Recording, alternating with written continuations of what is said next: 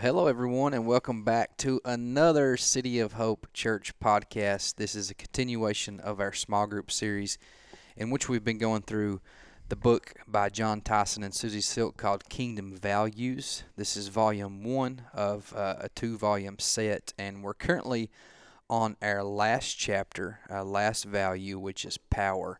And so far, it's been a wonderful, wonderful journey. God is showing up and doing amazing things uh, in our small groups and in the individual lives and families, and it's just been it's been wonderful so far. And so today we're going to be diving into power.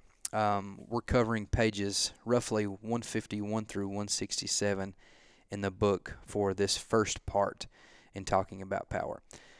So Clay, we open up this chapter and talking, and we've touched on it uh, in previous podcasts, but essentially our current culture it moves in a direction of kind of hard work, making something of yourself, uh, accomplishing more, making more money, working harder.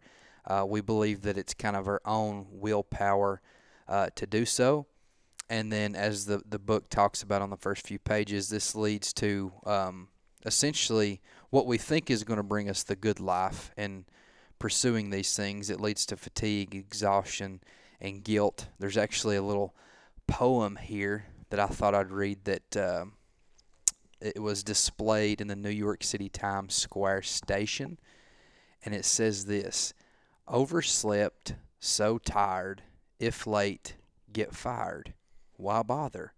Why pain?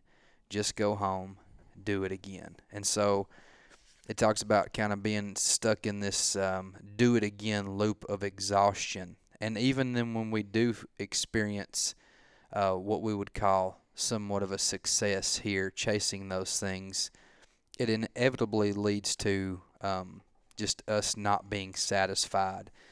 Um, the book talks about this ever diminishing um, kind of return where essentially, you know, like C.S. Lewis says here, uh, we have an ever increasing craving for an ever diminishing pleasure. So, what once could, you know, we, we get something new, you know, we buy a new toy or we get a new truck or new clothes or whatever. At first, it's, it, it, you know, we get that high almost from that. And then, then we get comfortable with it and then it just kind of fades off into the, we want the next thing. And so it's this constant rat race and we're in this, this cycle.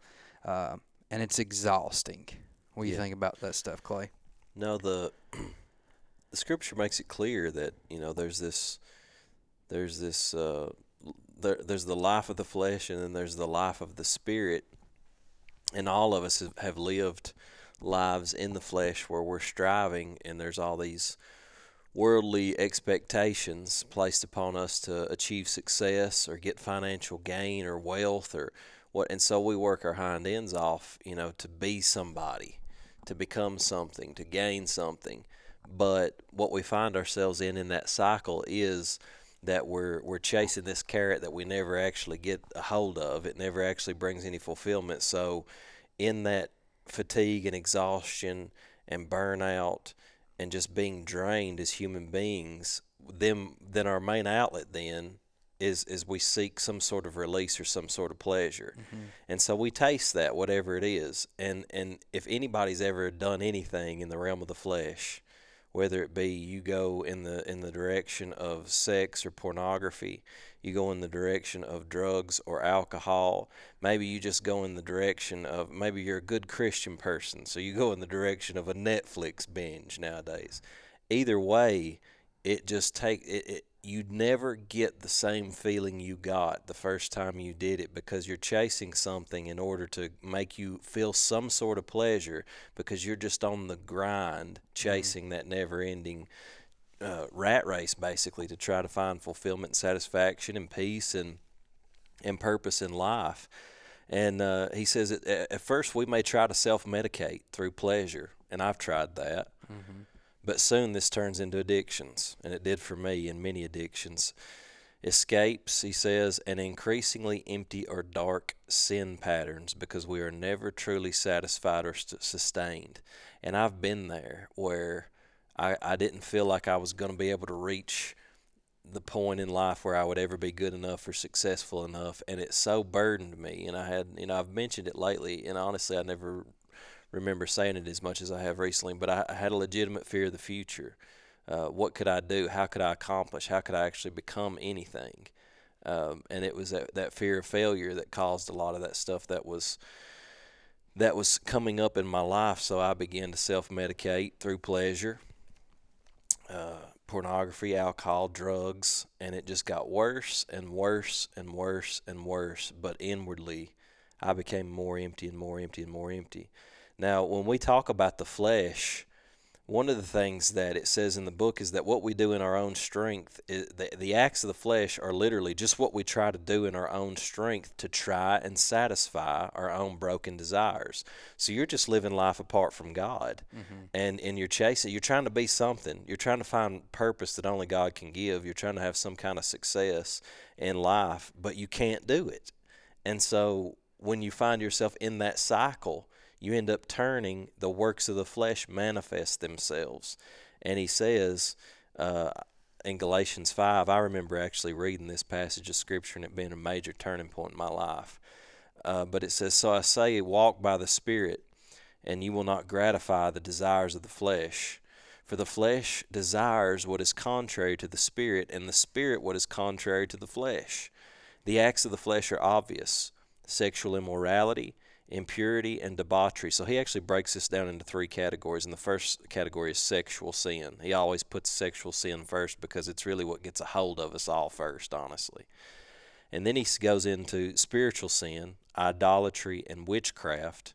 It's interesting that witchcraft in the Greek language is, is actually the word pharmakeia. That's the word we get pharmacy from. Mm. It has the, the, the Greek definition of is of it is obviously intercourse with unclean spirits or evil spirits, but it's also the use of or administering of mind altering substances. Fits in that same vein. It's a spiritual act when you get high on drugs, whether you believe it or not. Mm. Uh, hatred. This, this is now social. So you had sexual, you had spiritual, now you have social sin, hatred, discord, jealousy, fits of rage, selfish ambition, dissensions, factions, and envy drunkenness, orgies, and the like. And I warn you, as I did before, that those who live like this will not inherit the kingdom of God. And he says all of the acts of the flesh are simply an attempt to find strength and life outside of God. Yeah. And so when you get saved, you see when you're not saved you just live according to the flesh and you try to find enjoyment in it and actually that's uh, there's some people probably even listen to this podcast like i know that in our church we have some people that may may or may not even be on the fence about whether or not they're following jesus probably um, but before you're saved, you live in the flesh and you just enjoy it. And you think, yeah. man, this is fun. This is in, this is life. This is what we need. Yeah. But then you start feeling conviction for sin. You know, maybe even through reading of the scripture like that if you're if you're if you're like I I was and then you realize, "Oh no, man, I'm trying to not do these things and I don't have the power to not do them anymore. Mm. I'm enslaved to this. I've got no strength." And and um and so you know, one guy said um, that basically you got there was an old, old Indian parable, I guess it was Native American parable, and somebody said, you know, you got two dogs fighting within you, and whichever one you feed the most is the one that's going to win win the battle. Mm-hmm. And and you have an opportunity to either sow to the spirit or sow to the flesh. If you sow to the spirit, you're going to reap life eternal. If you mm-hmm. sow to mm-hmm. the flesh, you're going to of the flesh reap corruption.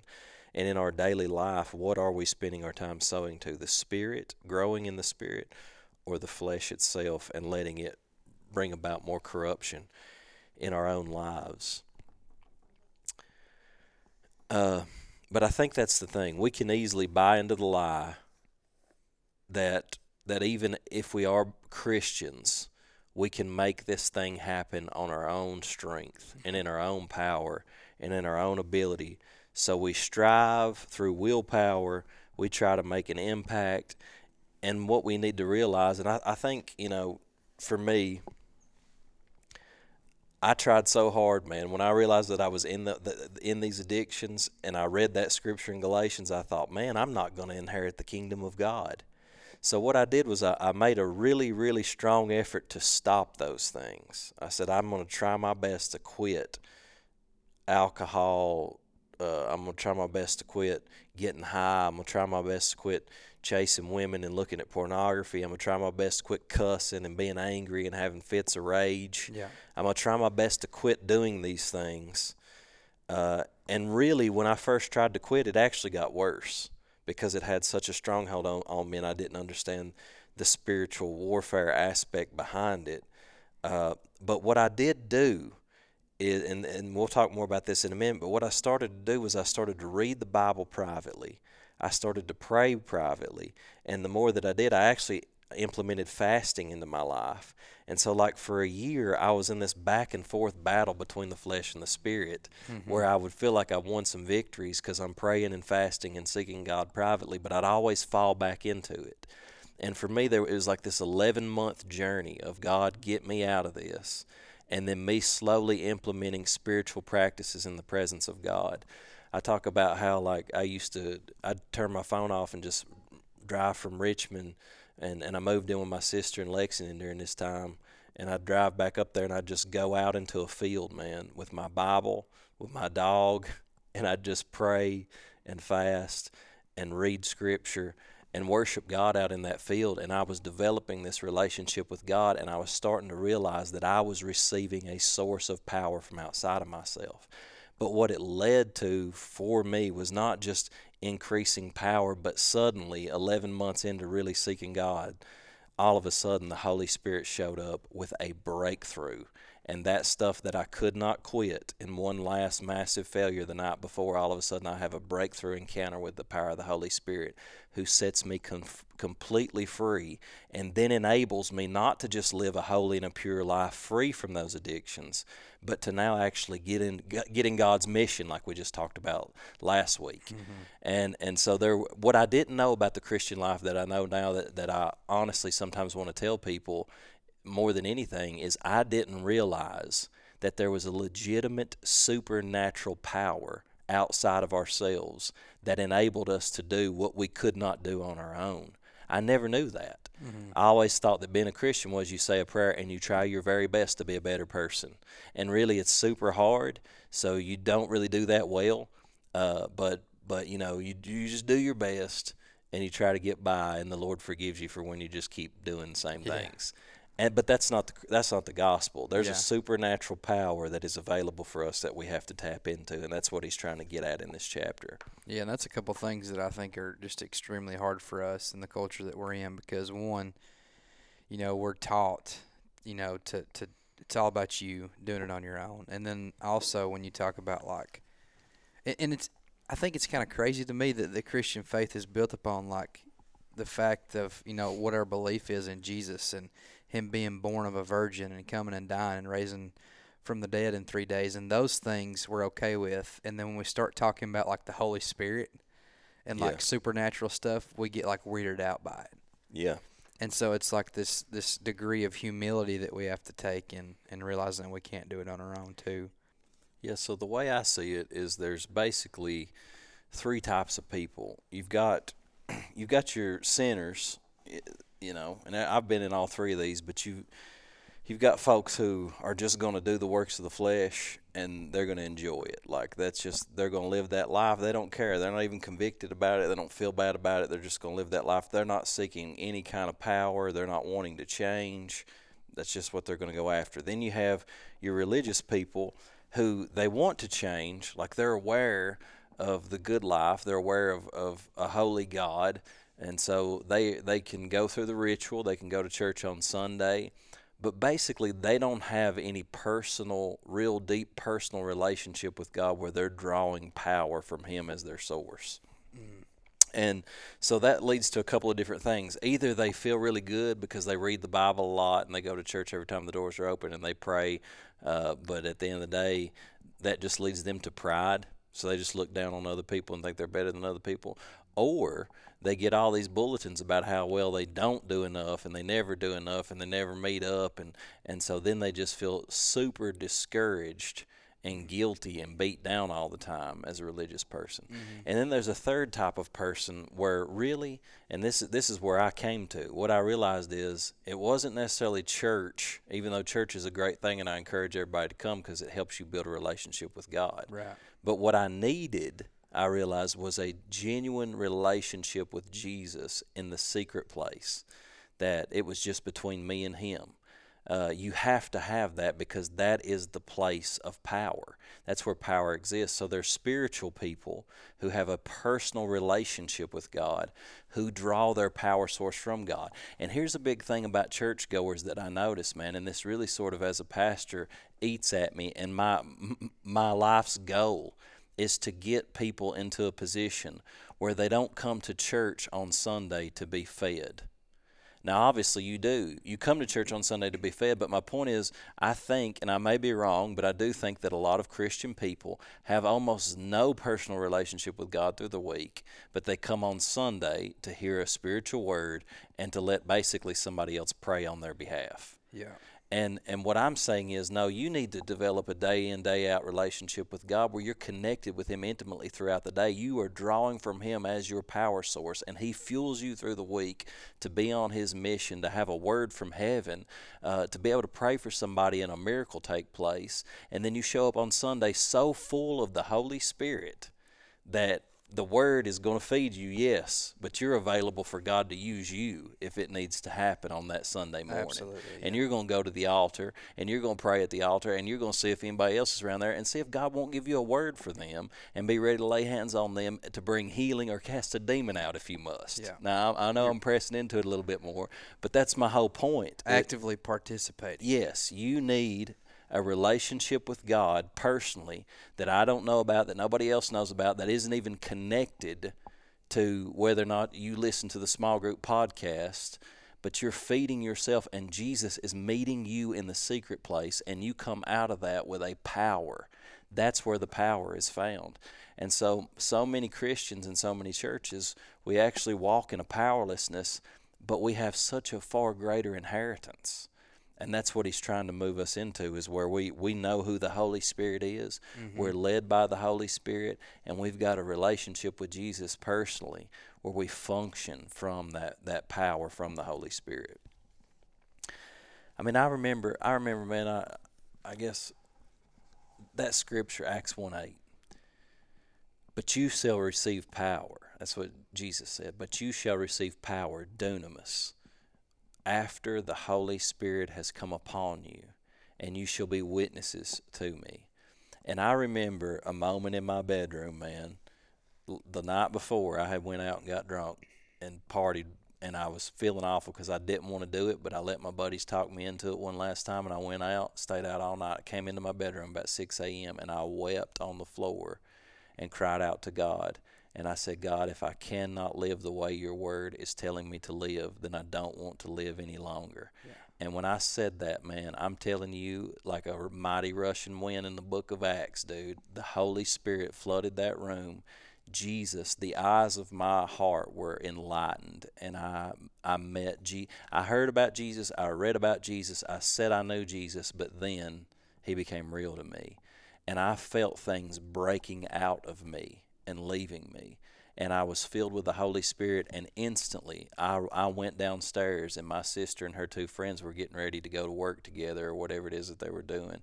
They were in school together at the same time, and I immediately began essentially preaching to them at 6 a.m. after I was probably still a little bit inebriated from the night before. But but God broke that. I'm talking about being addicted to pornography, and it broke that morning. Being addicted to drugs and alcohol, and it broke that morning. And that's the kind of power that I'm talking about. And I'm talking about the power that the next couple of days I would be around my buddies afraid to talk to them about Jesus up to that point. That whole 11 months I've been dealing with that. I just I wouldn't even talk to them about what was going on in my life or talk to to, to them about Jesus. And when I would get around them, my heart would begin to pound, mm-hmm. and I could not hold it back any longer. I would have not done that were it not for the power of the Holy Spirit working in and through me. I would not be a preacher today. I would not be in ministry today. But the power of the Holy Spirit has compelled me to move in this direction. And and so that being said, Yeah, we, we need a spirit led life. We need the power of Pentecost, really, Mm-hmm. to be poured out in our churches. Yeah, I guess the question that keeps coming to my mind, and- and this came up in our small group last week, actually. Um, but essentially, you know, it's it's kind of how you find the balance of what we talked about in the beginning of this chapter, like the the rat race of life. Because there's so many people. Because they could say, well, you know, you guys are in ministry full time. It's easy for you. It's your, and it's what you do for a living kind of thing is to talk about these kinds of things and spend time in prayer and study and yada yada yada. And like how do you find the balance of well there's kids, there's ball games, there's, you know, work, there's all this stuff and then there's um church too and then there's God and it's like finding the balance of what's okay and what's not okay and then uh, I guess that's the, the question and the frustration that, that comes to my mind. And it's, I guess, one of the things that I felt before I did dive into full time ministry uh, was having God in these different categories Yeah. of life. Uh, or not, not God. God was a category in my life, and, and I guess it wasn't all encompassing kind of thing. And, and just the nature of life itself gets us, we get caught so deeply into a weekly, daily routine to where we just week after week, year after year, we neglect the, the very thing we're talking about, pressing. And it's simple things. And I think that's to, to answer my own question, and you can expand on it more, but but spending time alone time with God, um, praying and reading, um, tapping into the power source in the quiet place, um, that becomes secondary to all the other stuff that we're chasing after. And it's like Uh, yeah, finding balance seems it, it was rough for me. It's still rough for me in ways. And and for other people I know it's rough too. So I, I know there's people out there with that question, like how do you find how do you find that balance in the life that we live? Yeah, and and and here's the thing. I, what I'm about to say, I mean, will be convicting, but you know, I asked you and, and Matt yesterday to go and listen to that sermon, "A Call to Anguish" by David Wilkerson, and I'd recommend that whoever's listening uh, go and listen to it because it's like a spiritual defibrillator. It's really going to be more than you can handle. Honestly, when you listen to it, it's going to grieve you. It's going to make you turn inwardly. Almost, probably for some of you, it would make you angry because he's going to call out things like your TV watching and just do it uh, because what we do is we sit and we and we, oh, I'm just so busy. I just don't have time, you know. And he's just like, no, what you're saying is you've got idols in your life and you're and you're not willing to actually put God first. What you've done is you've reorganized your life to where you put idols before God Yeah. and then you sprinkle some spiritual seasoning on once a week to make you feel good about the idols that you're actually worshiping. Hmm. And I know that that hurts, and I know nobody wants to hear that. Yeah. But that's the reason we as Christians and and churches remain powerless, and we don't have what the early church had. Yeah. Because we're we're content with just being caught up really in a in a worldly system where we allow anything and everything to replace our relationship with God. Mm-hmm. So it should never be how can I fit prayer into my life? It should always be no, I'm praying. How can I fit ball games into my life? Mm. you know, you know what I'm saying? Like, why why is it we're trying to figure out how to fit prayer when it should be one? Yeah. It should be one. Our the secret place with Jesus should take second place to absolutely nothing. And and I mean, Yeah. It, it's it's like how do we even get, to that place? Well, I think I think It's- like I said, we need we need a tough. spiritual defibrillator. We Yeah. need a actual shock Yeah. to the core of our souls that that makes us realize how fruitless and how pointless so many of the things in our life we have going are in comparison to that. See, you can have those other things in your life; they just can't be first. They just can't take the place of God. And, and, and that's that's the that's the place where we're at in our relationship is like I said we just have allowed so many things to come in and we're at a pace of life that is honestly ungodly and you got to ask the question for what What's what's the what's the gain out of it that we're all getting at this at this particular pace of life? If you have to get up at 5 a.m., you know, we you and I, and I see I've been trying to stir my own self in this direction. These are the things that I've been saying to myself is the reason I'm saying them on this podcast because I would never want to say these things to people just like just to beat them up and make them feel bad. We're not even that kind of a church. Like that's not our goal. Yeah. But I do think that even in my own life, sometimes the Lord comes along just to say just to say stern things like that to say Clay there's so much more and you're wasting your time. I know I know uh, I, I, quoted in our in our small group here just the other day that John Piper said he he's got the quote he said you know on that last day the great day of the judgment the one thing that Facebook and Twitter will will be of great use for is to prove that prayerlessness was not for lack of time. Mm. You got time. It's just what are you giving it to? And what do you put? So I don't know. I probably went further than you were looking for right then, Jeremy. No, no, that's. I guess that's what I was um, searching for, just because it's it's what the Lord's dealing with us on. You know, even like that that sermon you talked about. What there's a lot of things that smack you in the face when listening to that, but he was like, you know, you have your very families around you who need to be saved. Yeah. Who are dying and going to hell. And does that not bother you? Yeah. Are you? Do you even am think even, about it? Am I ha, even burdened? Have you that? even prayed a prayer this week for one lost individual soul? Right. I mean, and and and again, these these things are heavy, but but but what we need is just just just to receive that word of correction in a sense that calls us back to the Lord. Because here's what I always notice you can come up with a million excuses. I've come up with them myself. I've said, Well, I don't have time, I yada this, that, that. No. You can, anybody that is listening, anybody with uh, how many ever kids they've got, Susanna Wesley had 19 children. And when she was going about her work and daily life, she was a prayer warrior who birthed basically the second great awakening through her two sons. But they knew when she pulled her apron up over her head, don't bother mama, she's praying. Mm. And she'd spend two hours a day with her apron up over her head. Wow. And had 19 kids running around the house. You, you have the ability to do it. And she could have said, Well, I just don't have time. I got 19 kids. Well, she, she said, No, I'm get, I can't put my kids or anything else first. I put God first, and they know when the apron's up over the head, I'm praying to God. Yeah. So it's good stuff, and this is, and that's yeah, like you said too.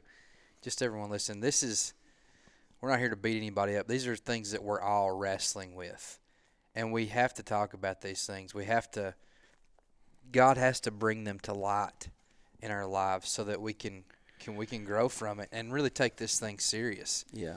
Um, so but, yeah, but, um, yeah. I mean, and people will say, you know, are are you Pentecostal or whatever? He, you know, he's he's going to talk on page one one fifty eight.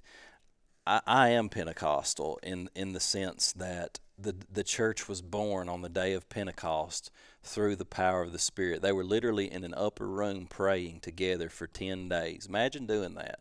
Imagine being in an upper room somewhere with 120 people for 10 days and you're just praying because God has given you a promise and you're waiting on that promise. You know, on the fifth day, so, some people would have been like, "Golly, boys! I mean, how long you gonna sit in the room like there's you know there's a football game on today? Like we gotta get out of here."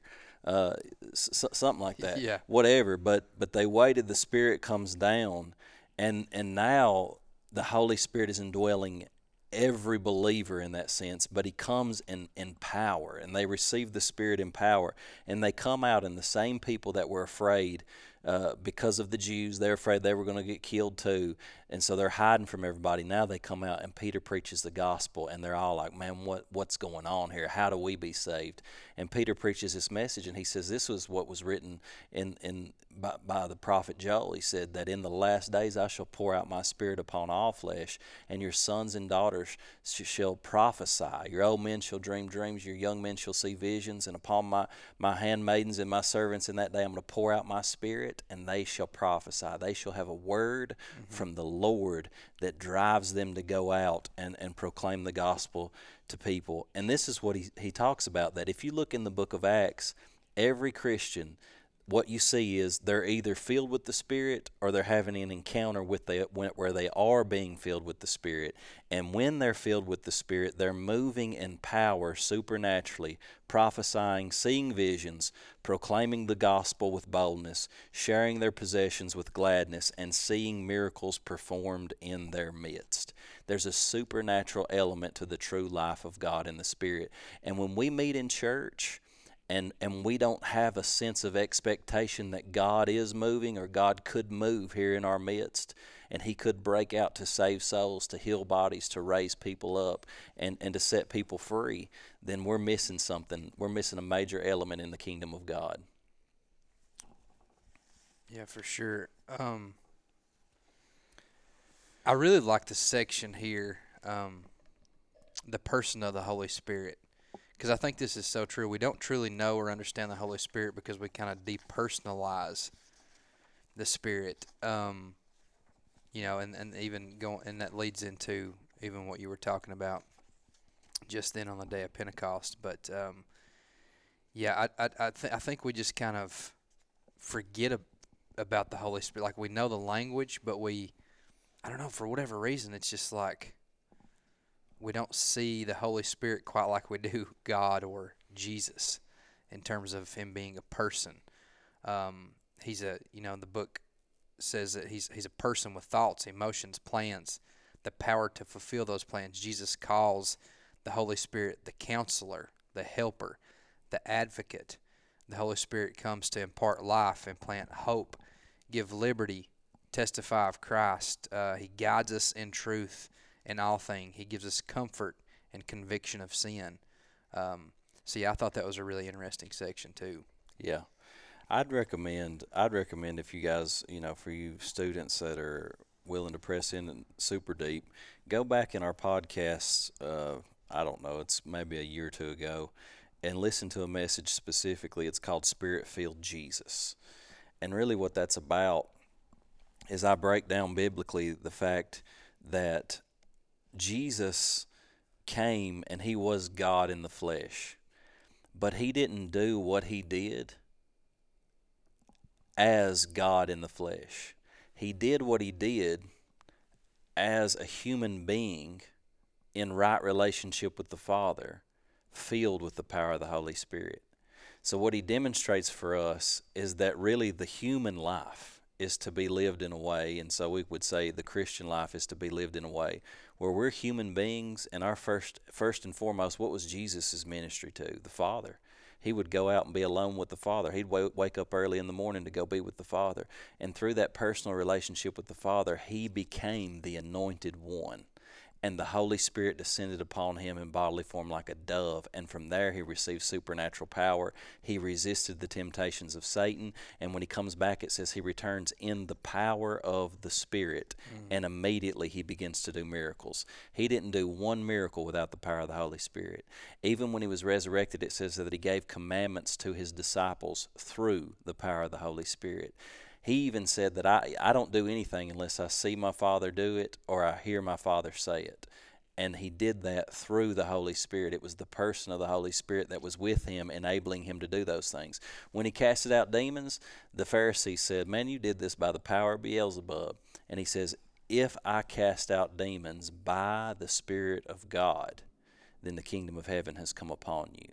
So the way that he did all ministry, every healing, every exorcism, every raising of the dead was because the anointing and power of the Holy Spirit was on him. Now what he's saying is is because I've died on the cross for you and my blood was shed to cleanse you, you have now become what? The temple of the Holy mm-hmm. Spirit. You are now the body of Christ on earth and Christ's body is anointed with the Holy Spirit to do the same works that he did. And so we're in a position now where through right relationship with the Father because of the blood of Christ, we can be filled and empowered by the Holy Spirit to do the works of Jesus corporately as his body in the earth. Yeah, that's what's said in 1 Corinthians 6, verses 19 through 20. Do you not know that your bodies are temples of the Holy Spirit who is in you, whom you have received from God? You are not your own. You are bought at a price. Therefore, honor God with your bodies. Um, Yeah, it, it it's it's insane that that and we you, you hear it all the time.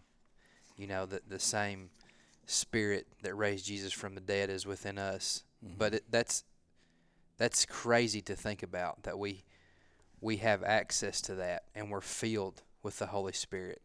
Um, it it the potential that we have, I guess, uh, and, and when my, when I'm talking about these things, of all the things that we we could do, not again, not us personally, but th- through partnering with God, being filled with the Holy Spirit, the things that we could see, the things that we could tap into, if we would press into it, um, is mind blowing to me. Yeah. But we just, like you said, again, going back to the first of the chapter, we we get complacent Yeah. and we just don't press into it. Other things take take the place of God. And all of those things need to be said. I think any major move of God, there was preparation for it. There was a word from heaven. Even Jesus preparing his disciples, he said, Listen, fellas, you need to not go out. He says, But wait, tarry in Jerusalem until you are clothed with power from on high. And I mean that that would be that that's that's the word to us as a people. It's like you need to come into the secret place with me. You need to develop your prayer life. You need to lay some things aside so that you can rekindle that fire in the secret place with me. And in that place, I will meet you and I will mm-hmm. pour out my spirit and I will fill you up and you will start to sense what it means once again to bear the fruit by abiding in me of true love, true joy within, true peace, self control so that you can resist the temptations and the addictions that you're bound to right now. The Holy Spirit will come. You'll have a breakthrough moment with the power of the Spirit. If you'll mm-hmm. pray and fast and seek the face of Jesus, you'll have breakthrough moments where everything just becomes clear. Where the power of God comes upon you, where things change and things break off, and then and then li- listen, you'll prayer no longer then becomes just this boring discipline. You got to ask yourself why why do you not want to be in the presence of, of Jesus? Why is it that you say, "Well, I'm just so busy"?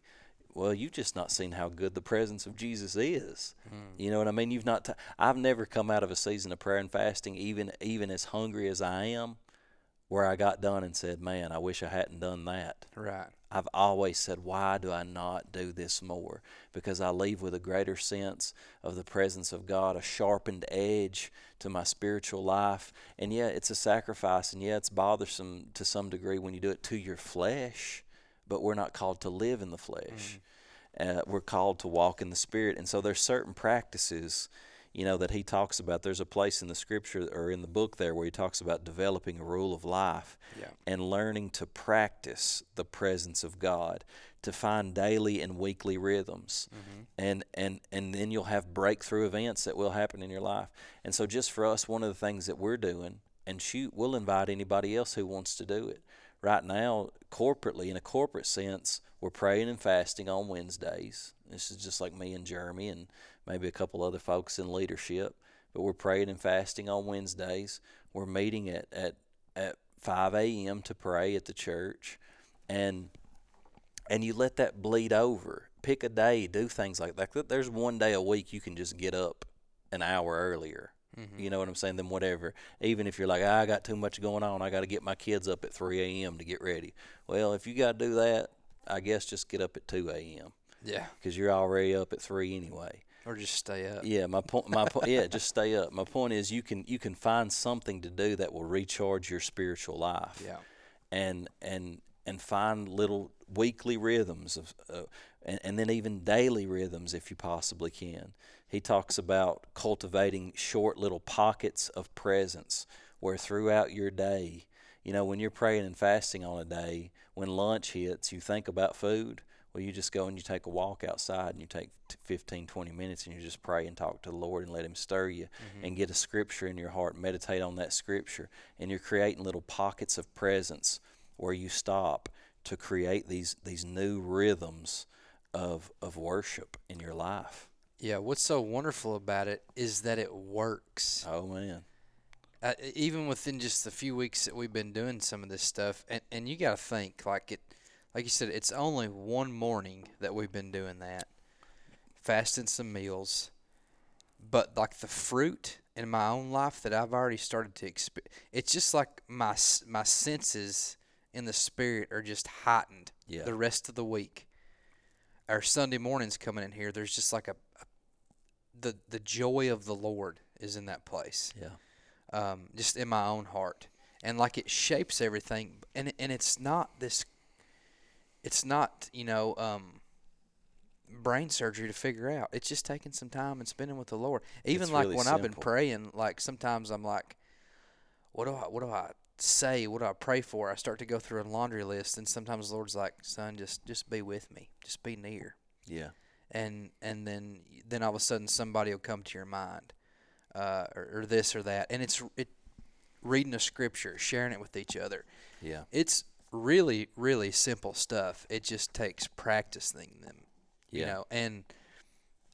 I don't know. The sky's the limit. Uh, it's it's it's amazing at, at what it can do. And like you said, I'm amazed at myself how I let myself get out of rhythm so well, often. Well, we all do it, and I guess that's where I'll where I'll pull a punch because even know this that even the uh, the pastor, you know what I'm saying, gets out of rhythm in life, and there needs to be a callback. And God's so gracious to us and so merciful. He doesn't he doesn't ever stand there over us to say, "Golly, look at what you've done and how you've let your spiritual life slip." Yeah. He's always just sitting there smiling with his arms wide open, saying, "Look, Yeah. I've just been sitting here waiting on you the whole time." yeah, and I'm ready to give you what I've always wanted to give you. If you'll just turn to me in this moment and come back to me and spend this time with me, I want to give you the power and the resources that I died for you on that cross to have. yeah, And you know, one in closing, one last thing he says here on page 166, Philip Yancey writes that the church exists primarily not to provide entertainment or to encourage vulnerability or to build self-esteem or to facilitate friendships, but to worship God. If it fails in that, it fails. The ministers, the music, the sacraments, every other part of what we're doing, even on in small groups or even in this podcast, really serve as promptings so that you will have a personal, intimate relationship with God and Yeah. you will worship God in the Spirit for yourself. that's what it's all about. and when you come into church on Sunday morning, you come with a fire in your heart. You're not counting on me to stoke that thing. You already got one burning. yeah. And so when they start singing, you start singing with them. Mm. You lift your hands and you're open to the wind of the Holy Spirit that if He needs to use you on Sunday morning, He can use you on Sunday morning. And I mean, I never went to a church service, man, when I was preaching or not, where I didn't walk in and say, I, I was prayed up that morning before I went to the church service to say, God, how you going to use me this mm. morning? There's probably somebody in here that nobody else will touch, somebody that you'll put a burden on, on my heart for that I can go over to and pray and have a word in due season that may just break chains off their life. Mm-hmm. Uh, just to be ready like that. But when you have those daily rhythms, those daily practices, and I'm telling you, if y'all listen to me on this, you start implementing regular prayer and fasting and really getting in the Word in your life, those three things stay in the Word, get it in your heart, pray, and fast, you will have breakthrough moments with God. Ask the Holy Spirit to come and do what He's never done in your life before, and you will have encounters with the power of God. It's just it's just a given. That's what the Lord wants to do. He wants to He wants to pour His Spirit out on us, and we just want we want to have some hunger hmm for those things and see God move. So the Lord's leading us into some exciting places, and it's uh, it's awesome. Yeah. Well, I, I just, in closing, Jeremy, I just pray that over our people. I pray that, you know, this is a word that obviously will have challenged you if you listen to it. Uh, it it's challenging me, but I just really sense the Holy Spirit calling us into a deeper place. And so, Lord, I pray that over all of us, God, that you would give us a hunger for your word, for your presence, that you would draw us nearer, God, than we've ever been before. And I'm praying, Lord, along with all my brothers and sisters, that as we draw near to you, God, you would pour out your spirit on, a, on dry ground. And Lord, you would pour out your spirit, you would fill us, you would set us free, and you would just bring us into the deeper things of God so that we could be used for your glory. In Jesus' name, amen. Amen. Well, guys, it's been good. Thanks so much for listening, and we will talk to you on the next one.